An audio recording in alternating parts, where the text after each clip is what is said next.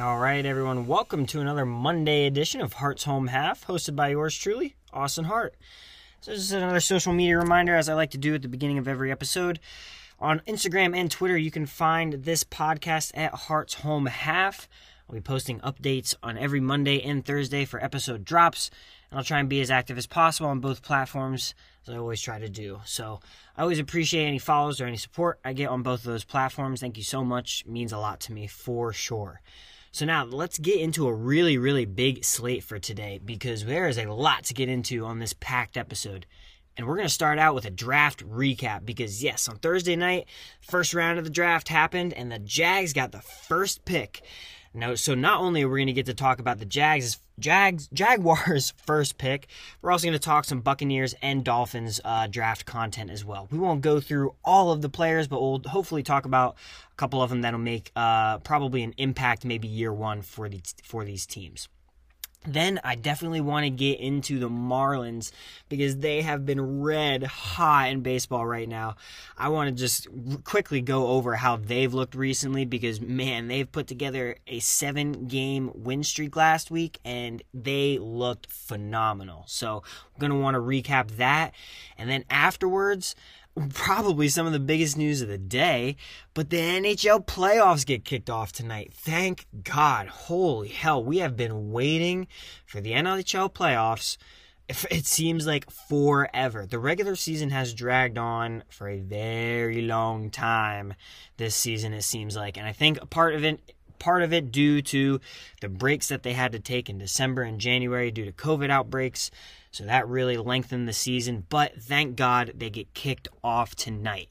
So we'll we'll go into the first round matchups for the Bolts and the Panthers as the Bolts play their first of 7 tonight and the Panthers will get kicked off tomorrow night. Also, we'll round out this episode with another college baseball weekend rewind for the teams here in the state of Florida. But before we get into anything today, I also want to mention, and we'll, this will be a bigger, bigger topic on the Thursday pod. But the Miami Heat start their second round series tonight against the Philadelphia 76ers at home. Joel Embiid, really big news. He is going to be out at least for games 1 and 2 in Miami. He has a orbital fracture and a concussion, I believe, so he's going to have to go through the protocols to make sure that he's okay to come back from that. But this is a big opportunity where hopefully the Heat can take advantage of an MVP caliber player being out of the lineup for the Sixers. Also, Harden, since being with the Sixers, has not played a game without Joel Embiid, so he might be un- uncomfortable early, especially if the Miami defense is able to hound him as well as they were able to hound Trae Young and the Atlanta Hawks in round one. So be on the lookout for the Miami Heat to face off against the 76ers tonight. Really hoping that Miami can go up again with a strong 2 0 lead uh, at home before they go back to Philadelphia for game three. The tough thing, though, for the Heat tonight, Kyle Lowry is going to be out again, as I believe he is still uh, having problems with his hamstring, I think it is.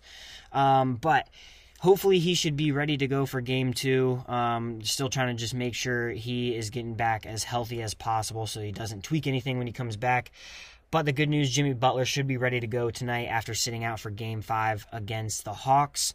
Um, so big night tonight against the Heat. I believe they tip off at 7:30. So again, that'll be a bigger topic for our Thursday pod. We'll definitely recap Game One and so much more on that episode. But now, let's get into our content that we're going to go into for this episode. And we're going to start out with the draft. And we're going to go into what I said was probably the biggest news of the draft, and that was the Jacksonville Jaguars getting the first overall pick. They went with Travon Walker, defensive end out of Georgia. And I feel like this kind of surprised some people that he was taken first overall because I think some people viewed that he didn't have quite the skill set that maybe Aidan Hutchinson had or quite the motor that Aidan Hutchinson had because that dude is just you know, winded up and ready to go at all times. But I do really like this pick. Travon Walker, the SEC pedigree and championship pedigree from this Georgia team that went all the way last year and had so many dominant wins. I mean, th- this guy is just a massive dude that tackles extremely well, and he has really great versatility, which is, I think, what the Jaguars valued so much from him. He could move inside, outside, and even sometimes into a linebacker role while he was with Georgia. So, this is going to make him an extremely versatile player to put opposite uh, from Josh Allen and just plug right into that Jaguars defense in year one. They are going to be monsters up front to have to deal with uh, for for opposing quarterbacks. That'll that'll be for sure. So I really do like that Travon Walker pick. Um, I, I think the weird news about him. I don't know if anybody else had caught this, but I think he had gotten into a car accident right before the draft. He, he walked away from it completely uninjured. Great. I mean, great news, but I mean, a little bit of off the field issues. I don't know. I don't know what happened there. I don't know what was going on, but definitely some concerning news to get right before like the biggest night of possibly this young man's football career. Um, so kind of kind of some weird news there, but moving on, I think some other great picks that the Jags were able to secure in this draft. They got Devin Lloyd in the first round, a linebacker out of Utah. I think he's going to be able to step in right away and fill a big hole for the Jags. They're definitely looking for some linebacker help um, and, and some real help against the run this year. So Devin Lloyd, I think, is going to be a real, real great player to plug in there, as he was on a great Pac-12 Utah team last year. And then Luke Fortner, they grabbed in the third round, a center out of Kentucky. I think this is going to be a great, experienced player uh, to be able to protect Trevor Lawrence. He's got great awareness, and he's hopefully going to fill in for Brandon Linder, who suddenly retired this offseason for the Jags.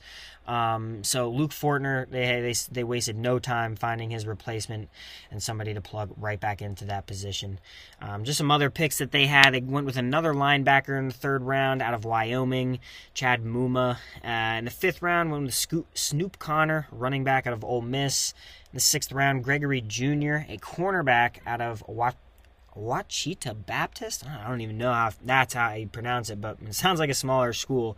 And then round seven, Montaric Brown, a cornerback out of Arkansas. So pretty heavy on the defensive side, I would say, uh, for the Jaguars. Definitely want to bolster that while they can right now because they did a pretty good job in the offseason at acquiring some good offensive pieces to put around Trevor Lawrence, especially wide receiver, tight end kind of stuff. And then you're going to get a uh, Trevor Etienne coming back from injury this year in that backfield. So that's very, very exciting for the Jaguars this year as well.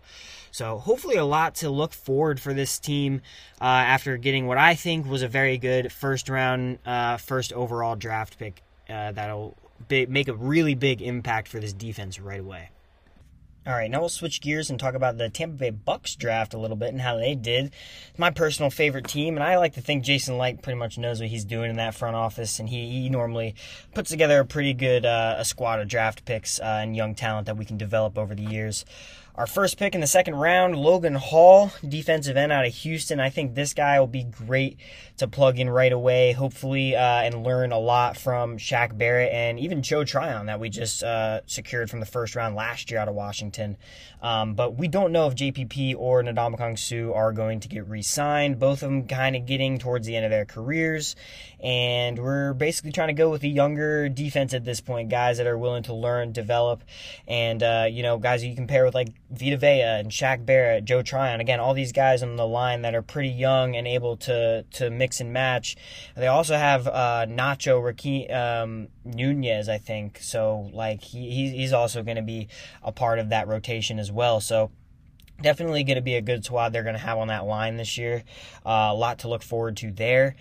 Uh, also later in the second round, an offensive tackle out of Central Michigan. I don't want to pronounce his last name because I don't want to botch it, but his name was Luke, Luke G. Um, I think this is going to be a great need. We really needed this after Ali Marpet suddenly retired for the Bucks this year, this offseason. So this will hopefully be a guy that can learn right away and be a reliable tackle for Tom, especially for this year. Um, in the third round, Rachaad White, running back out of Arizona State. I think this is a nice guy to learn a lot from Lenny. Um, you know, I don't think Ke'Shawn Vaughn is quite uh, progress the way that the Bucks have wanted in that backfield. So I think Rachaad White comes in and provides a little competition for him. And I've also heard that Rachaad White is pretty good in the passing game and the receiving game um, out of that backfield. So I think that's going to be uh, a pretty key part in that offense this year if Tom Brady is going to want to use him as a passing piece out of the backfield. Round four. I think they were able to kind of get Gronk's replacement in Cade Otton, a tight end from Washington. God, we love our Washington draft picks at Tampa Bay. But uh, I think this is a really good guy with great hands out of Washington. Can improve a little bit on the run blocking side, but I, I think he's going to be a pretty good fill in for a guy in Gronk that's getting very old. We don't know if he's going to come back and play again. He, he was ravaged again by injury last year. He's had a lot of back ailments. So really don't know if he's going to be ready, ready to go this season. So this is a great guy to have drafted under uh, Cam Brate. A lot to learn from him. Elsewhere throughout the draft, in round four, the Bucks took a punter out of Georgia, Jake Camarda.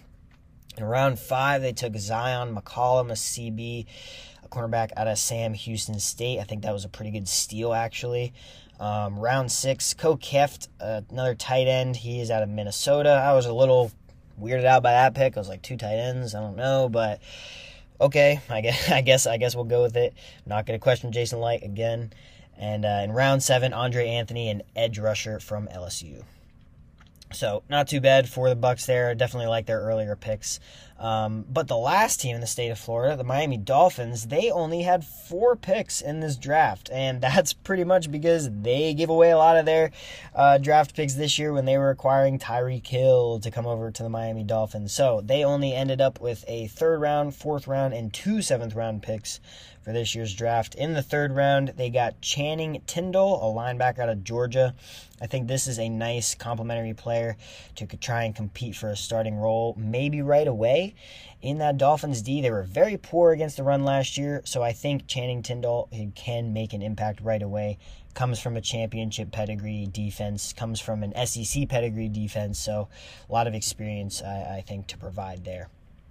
Round four, they took a wide receiver out of Texas Tech, probably to learn from that loaded wide receiver room they got right now. And uh, in round seven, they took a linebacker out of Cal, Cameron Goode, and a QB out of Kansas State, Kansas State, Skylar Thompson. So kind of an interesting pick there.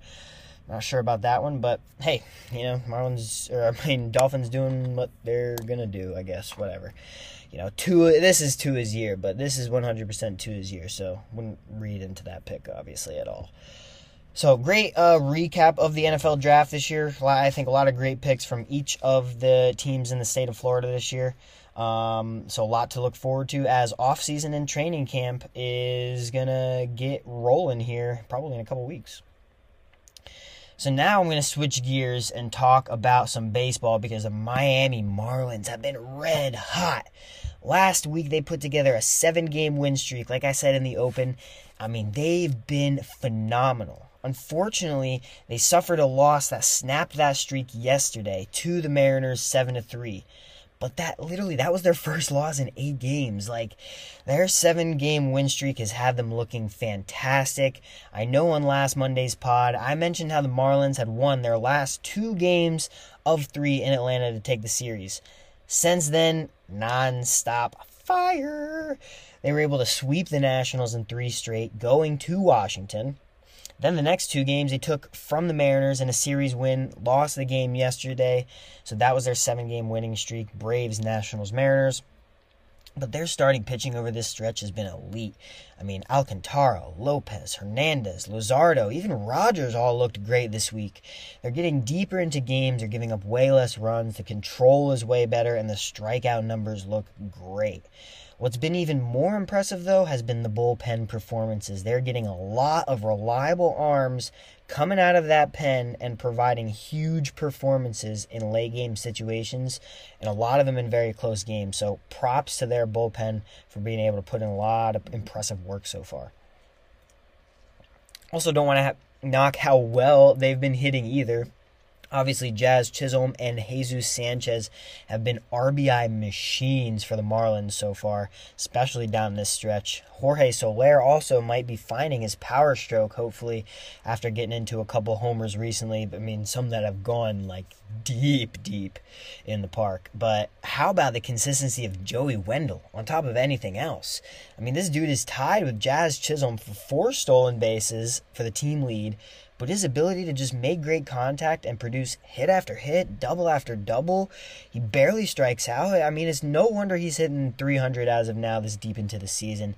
He looks great for that Miami offense. I love what he's been able to do coming over from the Rays and automatically getting inserted into that lineup. I hope he continues to be as consistent as he has been throughout the season so far. Well, the great thing for the Marlins, they currently sit second in the division two and a half games behind the mighty Mets, who have been playing very well so far this season. But they are with a they are they have a game and a half lead on Philly, a three game lead on the Atlanta Braves, and a six game lead on the Washington Nationals they just swept. Their 8 and 2 record over the last 10 games has been the best in the National League in that span. So props to the Marlins. They're opening up a home series starting tonight against Arizona with Pablo Lopez on the hill who has been absolutely phenomenal. So hopefully the Marlins keep it up and continue to keep playing red hot baseball tonight against the Arizona Diamondbacks. Okay, now I said in the open that the biggest news possibly of the day that the NHL playoffs are starting tonight. And you're damn right, it's the biggest news of the day. So we're going to jump right into it. The Lightning first, because they play their first game of a seven game series tonight, matching up against the Maple Leafs, who were just ahead of the Lightning in the division standings this year. It's going to be a duel of two top scorers as Auston Matthews and Steven Stamkos have both notched 106 points in the regular season. Matthews had a 60 goal season for the Leafs, an unprecedented mark. Or not like unprecedented, but I mean, very rare mark for somebody to get to a 60 goal season. So he's had an outstanding season. But Stamkos, he's been an elite passer this season more than anything. 64 assists for the team, one behind team leader Victor Hedman. So an outstanding year for Stamkos as well. But the Leafs are certainly going to come out really, really hungry, not only in this game, but likely in the series. Given their history with the playoffs, I mean, it's been very poor if you know how bad it is.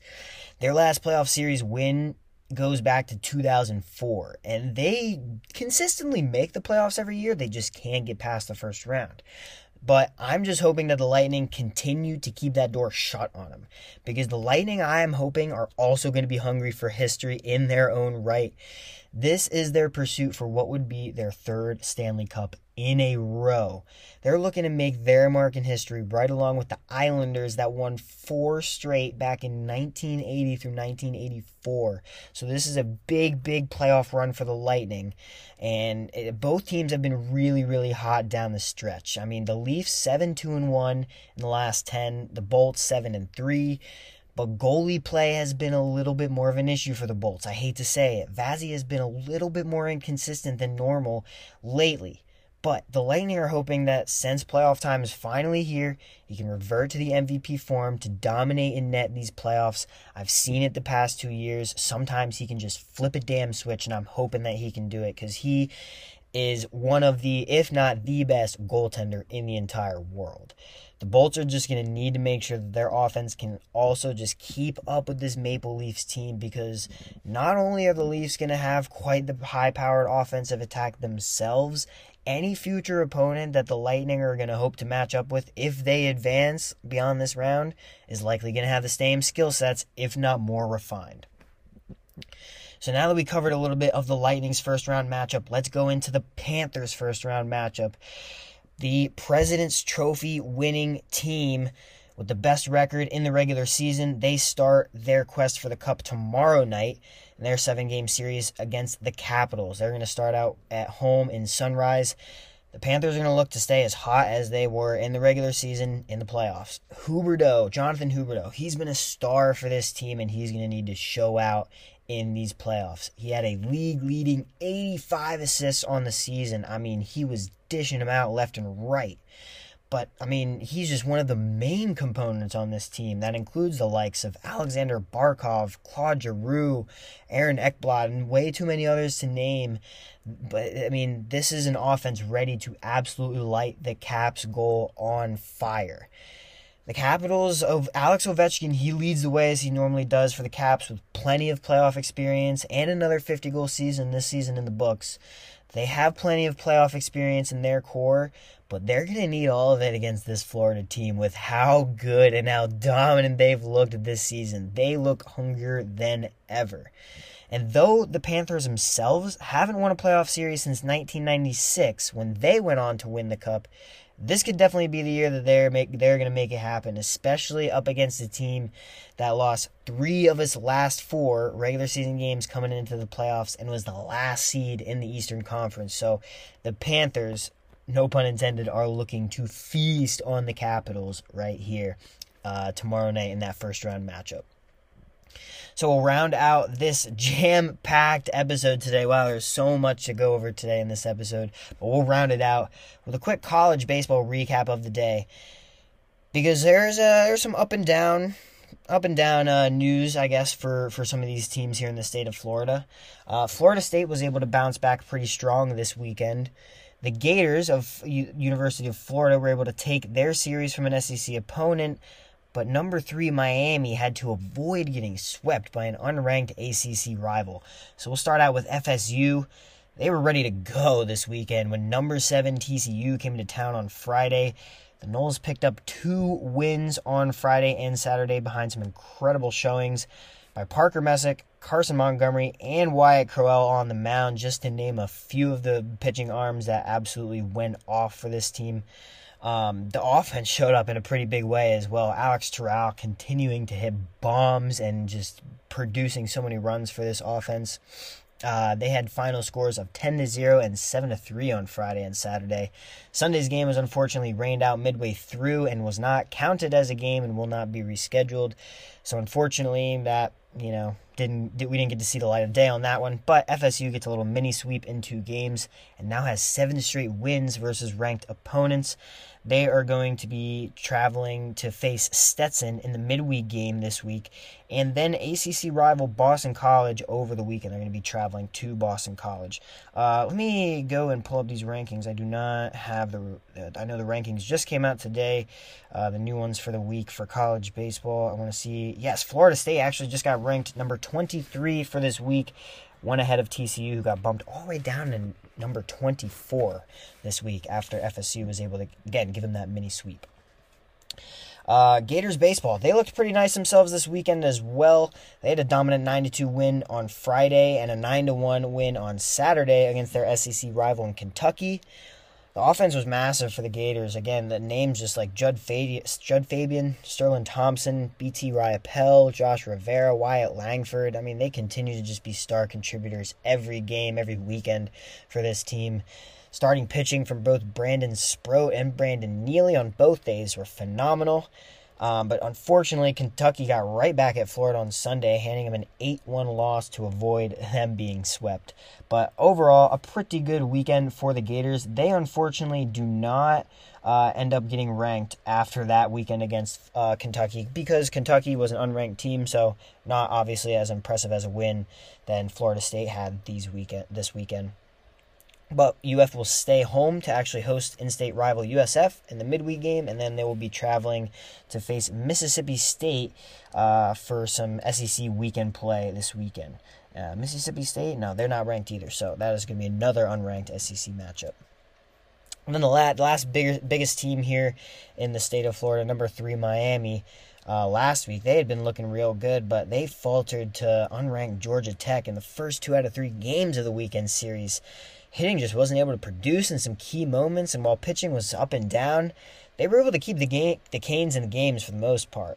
Luckily, the Bats were able to come alive in a 13 2 beatdown on Sunday, and they avoided a sweep. But I mean, they definitely fell a little bit in the rankings. Uh, well, actually, only the six. I mean, not as far as I thought they were going to fall. You know, losing a couple to Georgia Tech, but going down to number six in the rankings. They will travel to play North Dakota State in a three game set this weekend. No mid game uh, no midweek game for them this week. UCF baseball was also able to get a series win over Tulane this weekend, and FAU notched a series win as well over FIU. So some great looks there as well. That is just about going to round it out for today's jam packed episode of Hearts Home Half. Thank you so much to everybody that's tuned in. I am Austin Hart. And uh, if you, again, if you want to follow me and this uh, podcast on social media at Hearts Home Half on both Instagram and Twitter. Really, really appreciate that. And I'll be looking forward to another great episode and seeing you there Thursday for Hearts Home Half. See ya.